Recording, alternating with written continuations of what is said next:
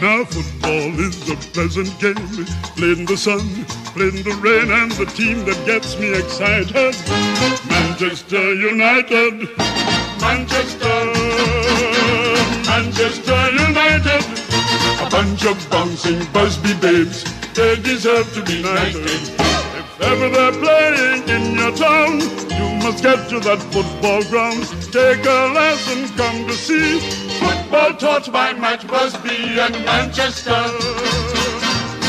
Kembali lagi di podcast Gibahin MU kali ini di episode ke-78 Di episode kali ini kita bakal sedikit bahas soal pertandingan kemarin di akhir pekan Antara Arsenal kontra United yang berakhir imbang tanpa gol Ya sebelum kita masuk ke sedikit pembahasan itu gue berharap kalian lagi dengerin kalian yang lagi mendengarkan episode kali ini tetap diberikan kesehatan tetap apa menjaga protokol kesehatannya tetap mengikuti prokes ya yang dianjurkan dan tetap apa menikmati setiap detik di kehidupan kalian lah. Semoga pokoknya berbahagia lah ya. Jadi teman-teman kemarin teman-teman pasti juga nonton pertandingannya itu live di TV lokal ya net TV um, United membawa pulang satu poin dari Emirates Stadium seperti banyak prediksi orang kalau pertandingan ini bakal berakhir imbang. Bahkan tanpa gol ya imbangnya gue pikir bakal ada gol tercipta karena kedua tim terlihat bermain cukup terbuka ya meskipun Arsenal agak sedikit bertahan MU banyak banget peluangnya di babak pertama Arsenal juga seperti sebenarnya gitu dapat peluang cukup banyak juga. Pokoknya ya kedua tim saling berbalas serangan lah ya.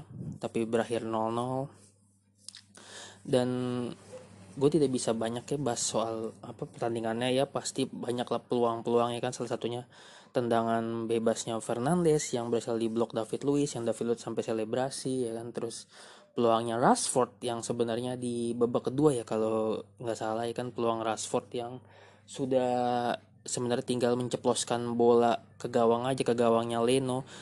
Ya mungkin banyak yang berpikir seperti itu. Ya gue pun pas nonton live itu sangat menyayangkan kenapa Rashford nggak langsung nyuting. Dia malah tetap gocek-gocek bolanya ngegoreng bolanya.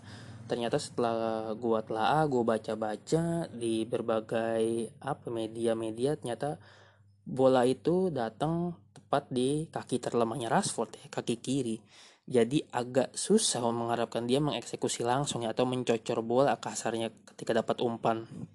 Kayak gitu. Dan dia terpaksa harus ngegoreng bola lagi sampai akhirnya pemain Arsenal dengan cepat menutup ruang geraknya Rashford sehingga dia ngalirin bola ke belakang lagi. Itu sangat sayangkan ya peluang itu. Terus ada juga peluangnya Edson Cavani ya yang sama Martial itu. Itu harusnya bola mungkin buat Martial harusnya.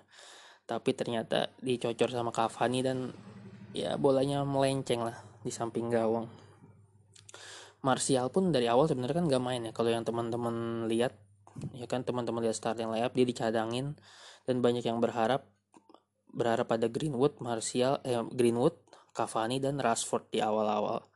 Tapi ternyata di babak pertama Scott McTominay mengalami insiden yang mengharuskan ia diganti oleh Anthony Martial ya kan dan tadinya gue berharap ya Martial emang gak usah main dulu lah ya. Memang kan performnya lagi apa ya lagi menurun lah lagi jelek ya. Dan ya udah ternyata dia memang ditakdirkan untuk main akhirnya main. Dan gue juga salut banget sama orang Wan Bisaka di pertandingan ini. Dia berhasil ngeblok tendangannya siapa ya? William ya William Borges main Arsenal. Itu nyaris gol tapi Wan Bisaka luar biasa permainan di Emirates kemarin. Beberapa kali pemain Arsenal gagal di gagalin sama dia. Gagal ngelewatin dia. Memang ini orang kakinya panjang banget. Pokoknya jago lawan Bisaka. Kalau ya kan apa untuk dilewatin tuh memang agak sulit ya pemain-pemain lawan untuk melewati Wan Bisaka. Ya udah berakhir imbang tanpa gol kosong-kosong. Yang mungkin sangat disayangkan ya karena MU ada peluang buat dapat tiga poin di laga ini. Tapi ya memang rezekinya di situ satu poin. Tentunya Arsenal yang untung ya karena mereka kan lawan tim papan atas. MU dari peringkat 2 Arsenal peringkat berapa ya? Gue nggak ngecek klasmen ya kan. Satu poin yang buat Arsenal satu poin yang sangat berharga melawan MU yang sedang lagi naik ya meskipun di pertandingan terakhirnya MU kalau lawan Sheffield United ya kan. Dan di pertandingan sebelumnya sebelum Arsenal lawan MU main itu City menang 1-0 lawan Sheffield United ya lewat gol Gabrielnya Gabriel Jesus.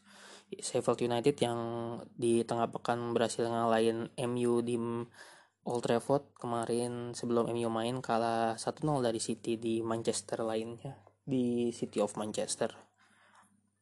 Di Etihad lebih tepatnya itu City of Manchester itu gue jadi inget dulu ya nama City of Manchester sebelum Sheikh Mansur datang hmm, gue juga nggak tahu apakah pemain saat masuk ke Emirates ke lapangan ya tepatnya sebelum laga dimulai apakah mereka pastinya udah tahu lah kalau City kayaknya menang 1-0 artinya mereka dikejar apa ya dikejar target harus menang dapat 3 poin untuk apa ya tetap menjaga jarak setidaknya dengan City karena City sendiri punya satu tabungan. Dan ini yang konsisten dari City ya. Mereka hanya menang 1-0 2-0 meskipun sempat menang gede. Tapi yang itu dia mau menang 1-0 2-0 is just 3 point. Ini cuma 3 poin dan itu yang dibutuhkan City untuk tetap mereka apa ya melangkah jauh lah kasarnya. Sementara ini kerugian buat MU sendiri ya. Setelah kalah lawan Sheffield terus hanya bermain 5-0 dengan Arsenal jadi mungkin bisa dibilang harusnya ditargetnya di dua pertandingan ini bisa dibilang harusnya 6 poin mungkin ya. Secara logika mungkin harusnya 6 poin ya. Kalau ngelihat posisi klasmen tentunya kan Arsenal jauh di bawah MU Sheffield pun Sheffield United pun seperti itu. Jauh di bawah United di posisi klasmen. Tapi ini Premier League apalagi sepak bola di masa pandemi yang tadi gue bilang selalu gue bilang itu susah ditebak susah ditebak susah di pokoknya susah lah. Banyak kejutan. Dan ya udah akhirnya dari dua laga terakhir MU juga dapat satu poin. Meskipun uh, ada catatan positif ya yang cukup menarik yaitu MU 18 laga tandang tak terkalahkan di Premier League sejak kalah dari Liverpool di tahun lalu. 2-0 di Anfield MU nggak pernah kalah di laga tandang. Dan catatan negatifnya mungkin uh, eh, MU udah nggak pernah menang di Emirates dalam berapa? Tiga musim terakhir. Ya kan tiga musim terakhir nggak bisa menang di Emirates. Bahkan uh, pertemuan MU dengan Arsenal semenjak dipegang Arteta MU nggak bisa bikin gol ya. Musim lalu kalah 2-0 di Emirates dan di pertemuan pertama kalah 1-0 dari Arsenal dan di kemarin bertahir imbang 0 artinya MU nggak mencetak gol. Dan mungkin ada catatan negatifnya lagi kalau pertemuan MU lawan Big Six musim ini di Premier League ya, itu benar-benar bisa dibilang hancur ya bisa dibilang nggak sebaik musim lalu bisa dibilang secara pertemuan ya lawan tim-tim The Big Six. MU nggak pernah menang, bahkan hanya mencetak satu gol. Itu pun lewat penaltinya Bruno Fernandes waktu kalah 1-6 dari Spurs di Old Trafford. Jadi lawan Spurs kalah 1-6, lawan Chelsea 0-0 di Old Trafford, lawan City 0-0 di Old Trafford juga, lawan Liverpool 0-0 di Anfield, terus lawan Arsenal kalah 0-1 di Old Trafford dan imbang 0-0 di Emirates. Jadi MU dalam berapa tuh? 6 6 ya? 6 pertandingan lawan Big Six di Premier League musim ini. Cuma mencetak satu gol. Itu pun lewat titik putihnya Bruno Fernandes. Lewat penaltinya Fernandes. Itu itu catatan negatifnya ya. Dari hasil MU lawan The Big Six musim ini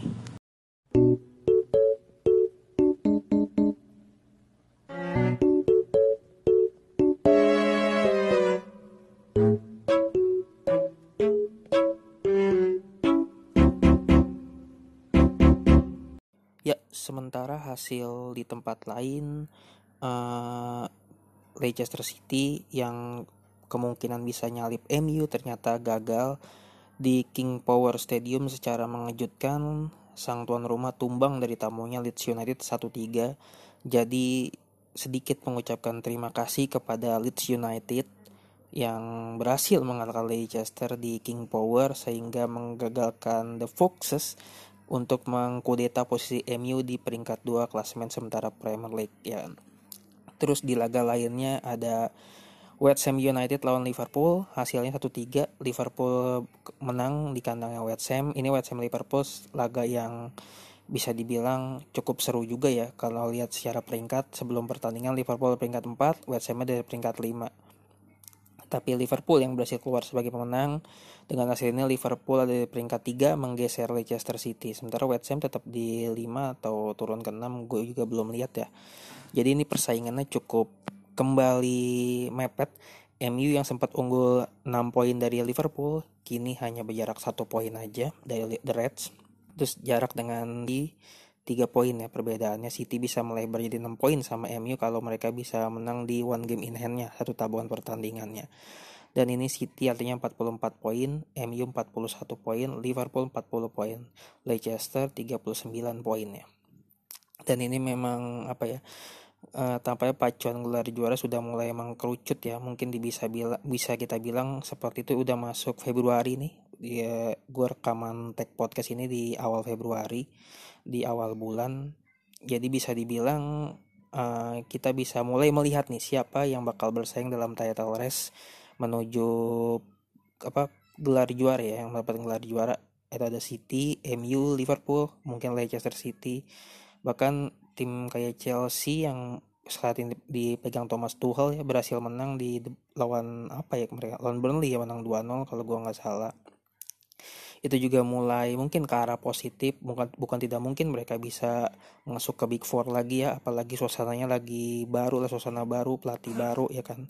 Artinya memang adalah peluang seperti itu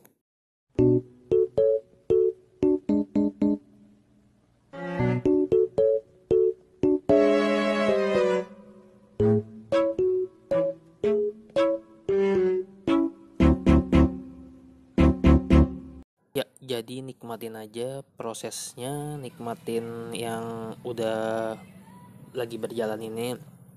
Udah masuk Februari IPL hanya tinggal menyisakan sekitar 4 bulan lagi ya artinya Februari, Maret, April, Mei. Besar kemungkinan kita bakal melihat juara Premier League pas kita sedang menikmati sedang memasuki uh, bulan Ramadan ya. Amin amin. Semoga kita semua diberi kesehatan sampai dengan bulan Ramadan nanti um, terus kabar selanjutnya dari United yang lainnya adalah um, Facundo Pelistri ya yang dipinjamkan ke Deportivo Alaves sempat digadang-gadang bisa masuk skuad utama musim ini ternyata harus disekolahin dulu sama Ole. Mungkin musim depan kan dia di loan sampai akhir musim ini di Alaves mungkin musim depan bisa sedikit mulai mendapatkan kesempatan gue yakin juga. Uh, Ole atau staff-staffnya MU, staff kepelatihan MU, bahkan tim scoutingnya MU membeli Palestri ini bukan tanpa alasan ya. Artinya untuk proyek jangka panjang tentunya. Apalagi dengan adanya di Inggris nanti Brexit ya, yang membuat pemain-pemain dari luar Inggris akan sulit masuk ke Inggris ya, terutama untuk kerja lah ya. Uh, hitungannya kalau pemain bola itu ya kayak di Indonesia lah visa kerja ya, bukan visa kunjungan ya terus ada yang cukup bikin kita apa ya, tersenyum mungkin atau memul apa ya agak senang di akhir pekan ini adalah kemenangan MU atas Liverpool di Premier League U23 U23 United berhasil membungkam sang tuan rumah Liverpool dengan skor cukup telak 6-3 sempat unggul 2-0 lalu disamakan 2-2 dan berakhir dengan skor 3-6 untuk keunggulan Man United. Di laga ini yang mencuri perhatian tentunya adalah Ahmad Diallo. Ini debut pertama dia untuk Manchester United meskipun bukan tim utama tapi setidaknya ini pertama kalinya ia melakukan pertandingan untuk Man United. Ini laga resmi ya Premier League U23. Dia mencetak gol pertama lewat titik putih. Eh sorry, gol keduanya lewat titik putih dan gol pertama lewat kesalahan backnya Liverpool tuh yang ditek apa di press sama dia dan bolanya lepas dan gue juga nggak nonton pertandingan ya karena saat itu gue memang ya nonton ribet lah nonton MUTV ya dari Indonesia tuh. Uh, eh, gue lihat headlessnya di jaga timeline di Twitter gue lihat proses golnya dan cukup apa ya, mungkin bisa dibilang apa sih jangan berekspektasi tinggi lah tapi pasti kita punya harapan lah untuk dialog mungkin mungkin nanti di akhir musim ya kalau posisi MU bagus di Premier League atau di Europa League atau di FA Cup mungkin dia bisa lah main di menit-menit akhir dikasih menit bermain lah bersama tim senior kan.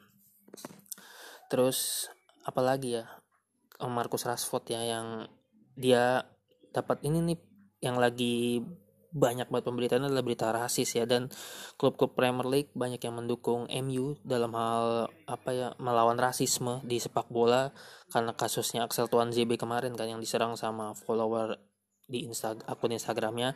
Marcus Rashford pun diserang di akun Twitternya dan dia dengan apa ya dengan legowonya dengan mungkin bisa dibilang dengan ketenangannya ya dia membalas salah satu mention tersebut. Dia bilang dia bangga menjadi orang kulit hitam. Big respect banget untuk Marcus Rashford.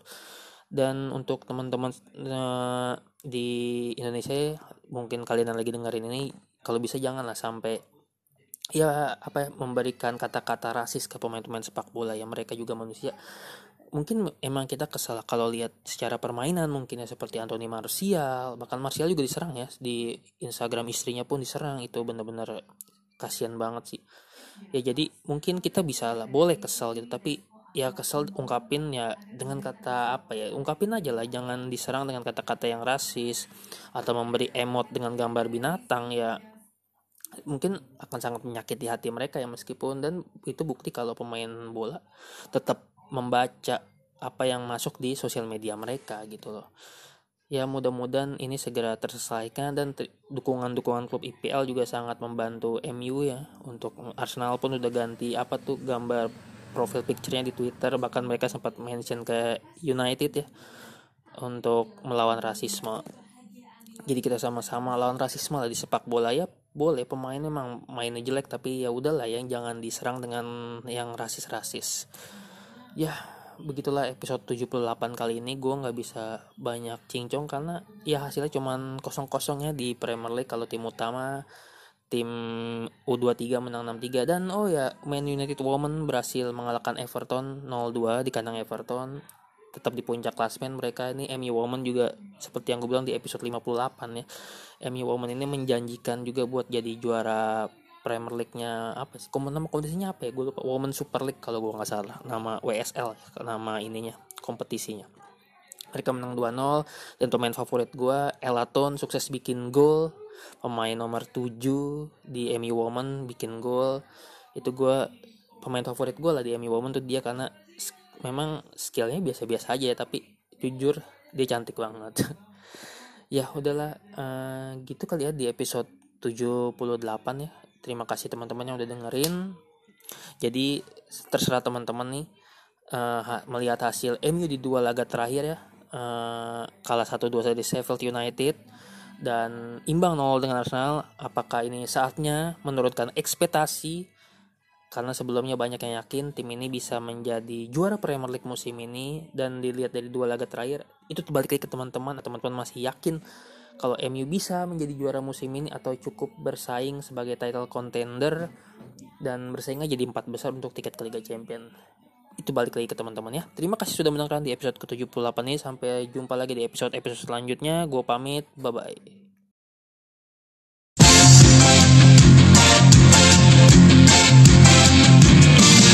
setiap saat